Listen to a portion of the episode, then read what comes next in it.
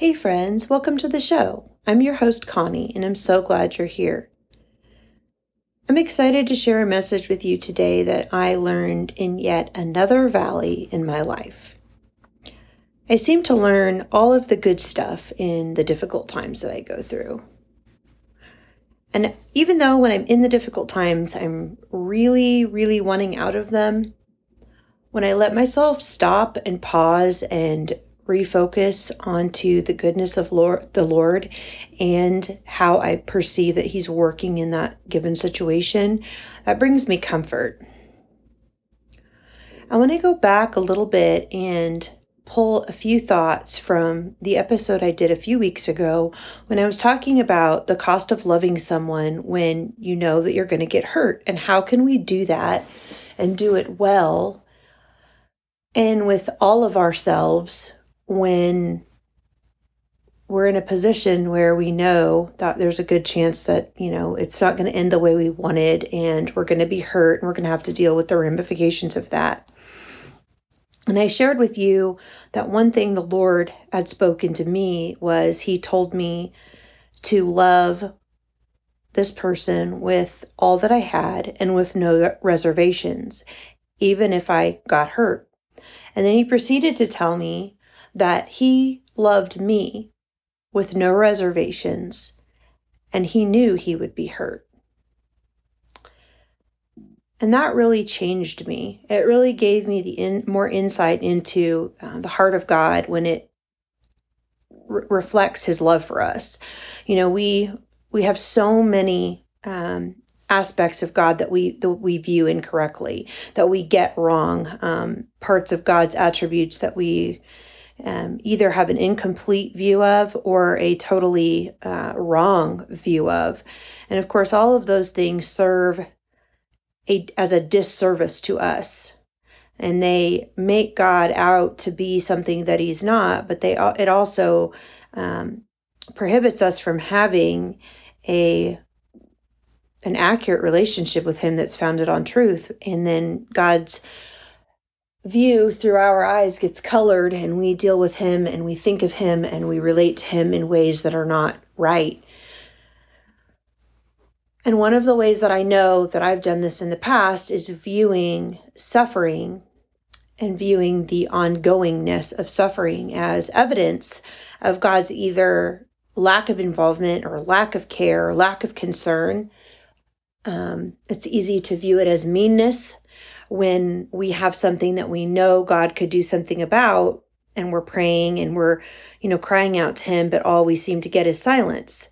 And so I really did some soul searching and some digging um, to try to answer some maybe simple sounding questions, but really foundational and fundamental to, I think, my faith in general, but I think probably to other people's faith. And I think that if we can come to an understanding of what's going on inside of us when we have an ongoing struggle, what our view of God is, where is our view of God incorrect, then maybe through, you know, prayer and confession and reading his word, we can get some some true understanding of who God is and, and what he's doing in our seasons of difficulty, therefore helping us to remain faithful and remain cemented in and anchored in the truth. Because there is an absolute truth. And the, the the great thing about absolute truth is absolute truth has boundaries. It has a it prevents chaos because it has a place that it, it doesn't go any further. It has a stopping point. There is an absoluteness to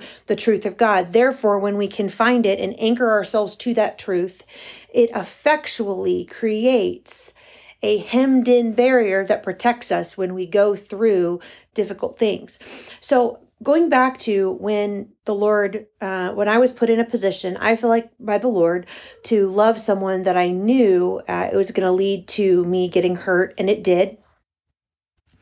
It also led to um, carrying a load of stress that was very heavy. And by that, I mean, um, you know, there were things in my agenda that I had to move around to be able to take care of this person and be available. And then I was also carrying the load of, of the different struggles they were having.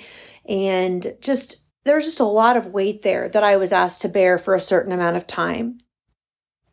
And because of the level of stress and because of the toll that it took on my physical body, I am a person that has had shingles different times throughout the shingles virus throughout my life.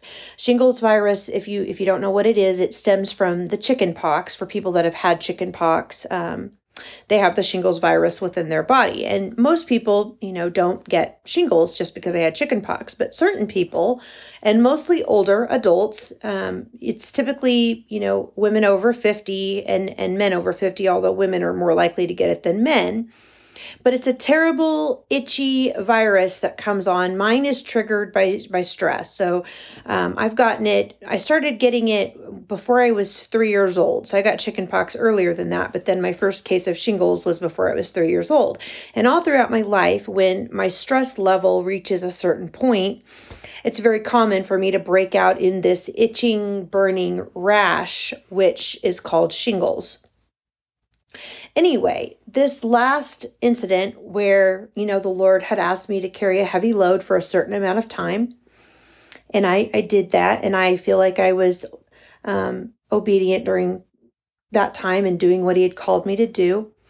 Something that resulted from the stress of that situation was I developed something called trigeminal neuropathy. And trigeminal neuropathy stems from shingles, this last case of shingles that I had um, was a pretty bad case, and I even got some on my face, on the on the um, right side of my face, like my cheek area and my jaw. Anyway, something develops, some nerve damage develops because of that case of shingles, and it's called trigeminal neuropathy. Uh, you have a trigeminal nerve that is in your face, and trigeminal comes from the Latin word which means three. And so it's a three pronged nerve that stretches over your eye, down in between your nose and cheek, and underneath your jaw. So that's your trigeminal nerve. And this nerve damage happens in certain cases of shingles where it just damages the nerve and it results in excruciating nerve pain on the side of your face where you had the shingles. And so for about two weeks, two and a half weeks, I had progressively worsening pain that I didn't know what it was. And after a series of events, um, and the Lord just providing me with uh, the right doctor at the right moment, I found out that I had developed trigeminal neuropathy from my previous case of shingles. And I ended up in the emergency room, even. The pain was so bad. Um, and I was given some very heavy um, narcotic pain relievers. And the pain was so terrible that it broke through these, you know, very heavy duty pain medicines. And I just remember there were five nights in particular where the pain would come on at about 11 o'clock in the evening and it would not release from my jaw or my head until around 4:30 the next morning. And so I was up all night long. And it wasn't where the pain wasn't where I could rest. It was bring you to your knees, crying, you, desperate pain. Uh, it was terrible. And I would walk back and forth in the house. We have a pretty good sized uh, walkway when you're walking from our kitchen to the living room. And I would just pace back and forth. And I would be crying and I would be praying and crying out to the Lord, you know, I know you can heal me. Please help me get through this. Please make this pain stop. And he didn't. He didn't make the pain stop. Night after night, I prayed, and day after day, I was struggling because, of course, I am currently pregnant. I have two little kids, and it's just been very stressful. And although the pain would get better in the daytime. It wasn't gone, it was just bearable. Um, but I was so sleep deprived and I was so tired and worn out. And I kept praying, you know, and I knew, I knew that God could relieve the pain. God could give me medicine, like send me to the right. He could do all manner of things if he wanted to, but he didn't. And so I got to thinking about it and I was thinking, Am I mad at you, God? Am I mad at you because I've asked you to heal me? From this. I've asked you not even just to heal me and immediately take it away, but I've asked you to just give me relief like show me what it is you know help me to even if you don't immediately relieve it like start me in the right process to find the relief. Am i mad at you for not doing that? And i came to the honest conclusion no i'm not mad and I thought, why are you not mad, Connie? Because I know in the past you would have been mad. And I know a lot of other people find struggles like these and they feel angry and they feel like, God, I was doing your will. You know, I, I did what you told me to do and look what's happened. Or I'm crying out to you, I'm, I'm depending on you and you're not coming through for me. And I and two things. Am I mad at God? Which I came to the conclusion no I wasn't, but then why wasn't I? And then if I wasn't mad at God, well, I already said that. Why wasn't I? But then what is God doing in the situations in our life when he doesn't respond with relief and he doesn't respond with healing because he's doing something. We know that he doesn't just disappear. And so if he's not answering us, then what are some other reasonable um, assumptions for what God might be doing when we're suffering and we're crying out to him, yet he's not responding in a way that we feel like he is hearing us or acting on our behalf? Here's what I came up with. I came up with this that for me, this journey of Anchoring my faith to the truth started when I lost my son Jeremiah. That's where I would put the uh, stake in the ground and say, This is when the Lord started working on me, specifically regarding his goodness despite suffering. And when I looked back and I saw, you know, how he could have saved my son and how in all human reality, my son didn't have to die the way that he died. You know, it could have been prevented, but it wasn't. And I'm looking at that and I'm thinking, okay, well, that was a really big, major thing that God didn't intervene. Get this, he intervened, but he didn't intervene the way that I wanted him to intervene. That is not saying that he didn't intervene in the best way. He didn't intervene in the way that I wanted him to intervene. And it was through that point in my life of refusing to be angry at God. It didn't mean that I didn't have feelings, and it didn't mean that I didn't wrestle and struggle because, oh my goodness, I did but it meant that I would not allow myself to get hard with God. I allowed myself to have all of the intense dialogue and ask all the questions, but I didn't let my heart get hard. I kept my heart soft before the Lord. How did I do that? Well, me personally, I quoted truth. I said to myself, the Bible says you're good. It says that you don't change. It says that you are the sovereign rule, ruler and that everything is under your control and that you do what's best for your children. So if the Bible is true and I believe that it's true, then I believe you are only good. And this situation that happened to me, losing my son, can't affect what is true about you. So it has to then support the fact that you're good. And although I can't figure that out right now in that moment, I'm going to hold to the belief that you're good. And so believing he's good while struggling with the emotions and the situation that I didn't understand is what I did because you can do both. You don't have to understand the situation completely in order to believe that God is good, and you don't have to have relief of 100% to know that God is good. Then I thought how the Lord used that situation, but then following that situation and the steps I took there, then I suffered two more miscarriages. Then I suffered some big mental health blows and some terrible depression. Then I suffered this massive weight loss surgery about a year ago that took me into, you know, that was just its own journal and journey and struggle and terrible thing. But all the way along these things, these these seasons of trial where I wasn't delivered from the pain, but I was led through it. The Lord was giving me steps and wisdom to be led through the pain, not removed from it. And what I what I came to understand is that the storm does not indicate the goodness of God or the lack thereof. God does that. God indicates his goodness. And that too is already finished. When Jesus died on the cross, he looked over and at the at the um, you know the two people, one on either side of him, and one of them didn't want anything to do with him, but one he said, you know, you're gonna you're gonna dine with me tonight, blah blah blah. And then right when he died, he looked up and he said, it's it is finished. It is finished means that at the moment that God declared that it was done, it was done.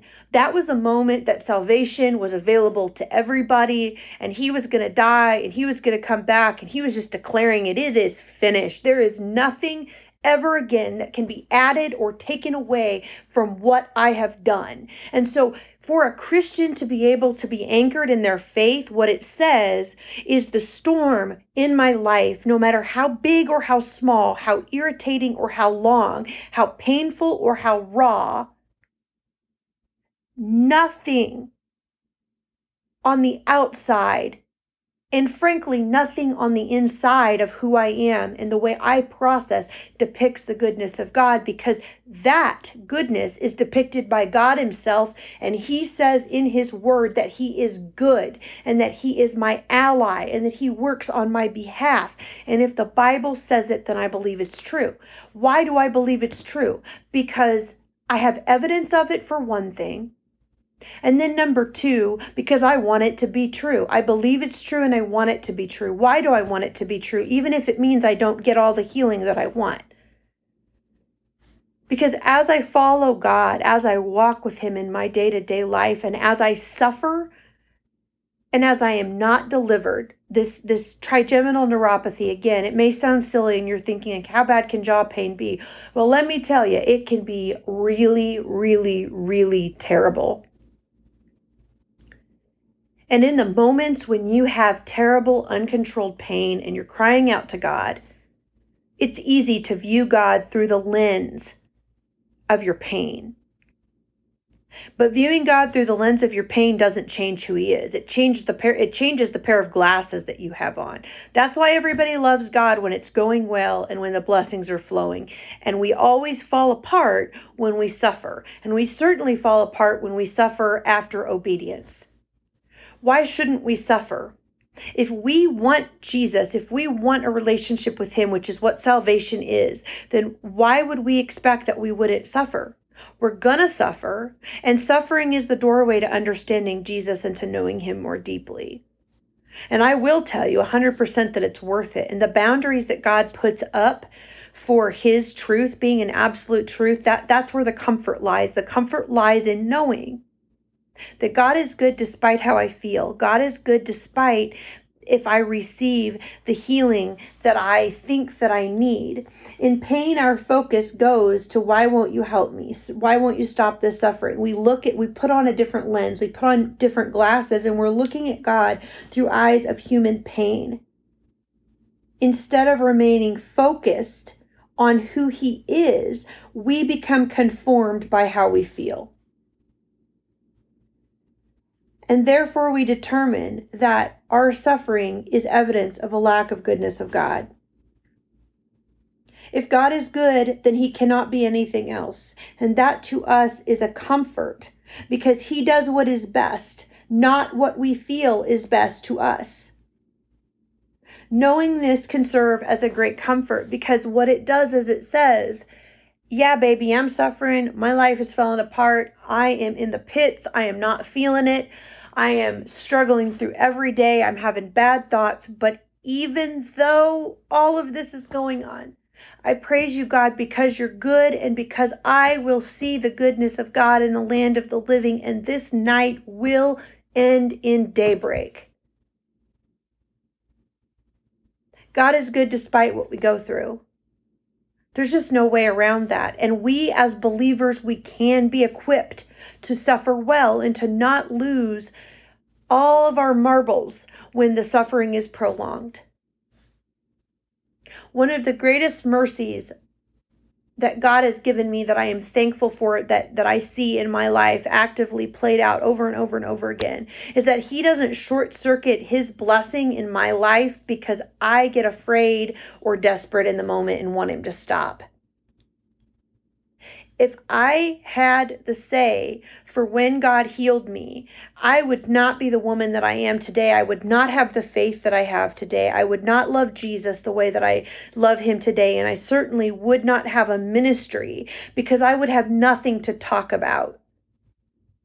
The only good that is in me is because the Lord Himself has not stopped giving me the suffering and the sorrow that I need in order to be able to experience Him and understand Him so that I can share Him with myself and with others.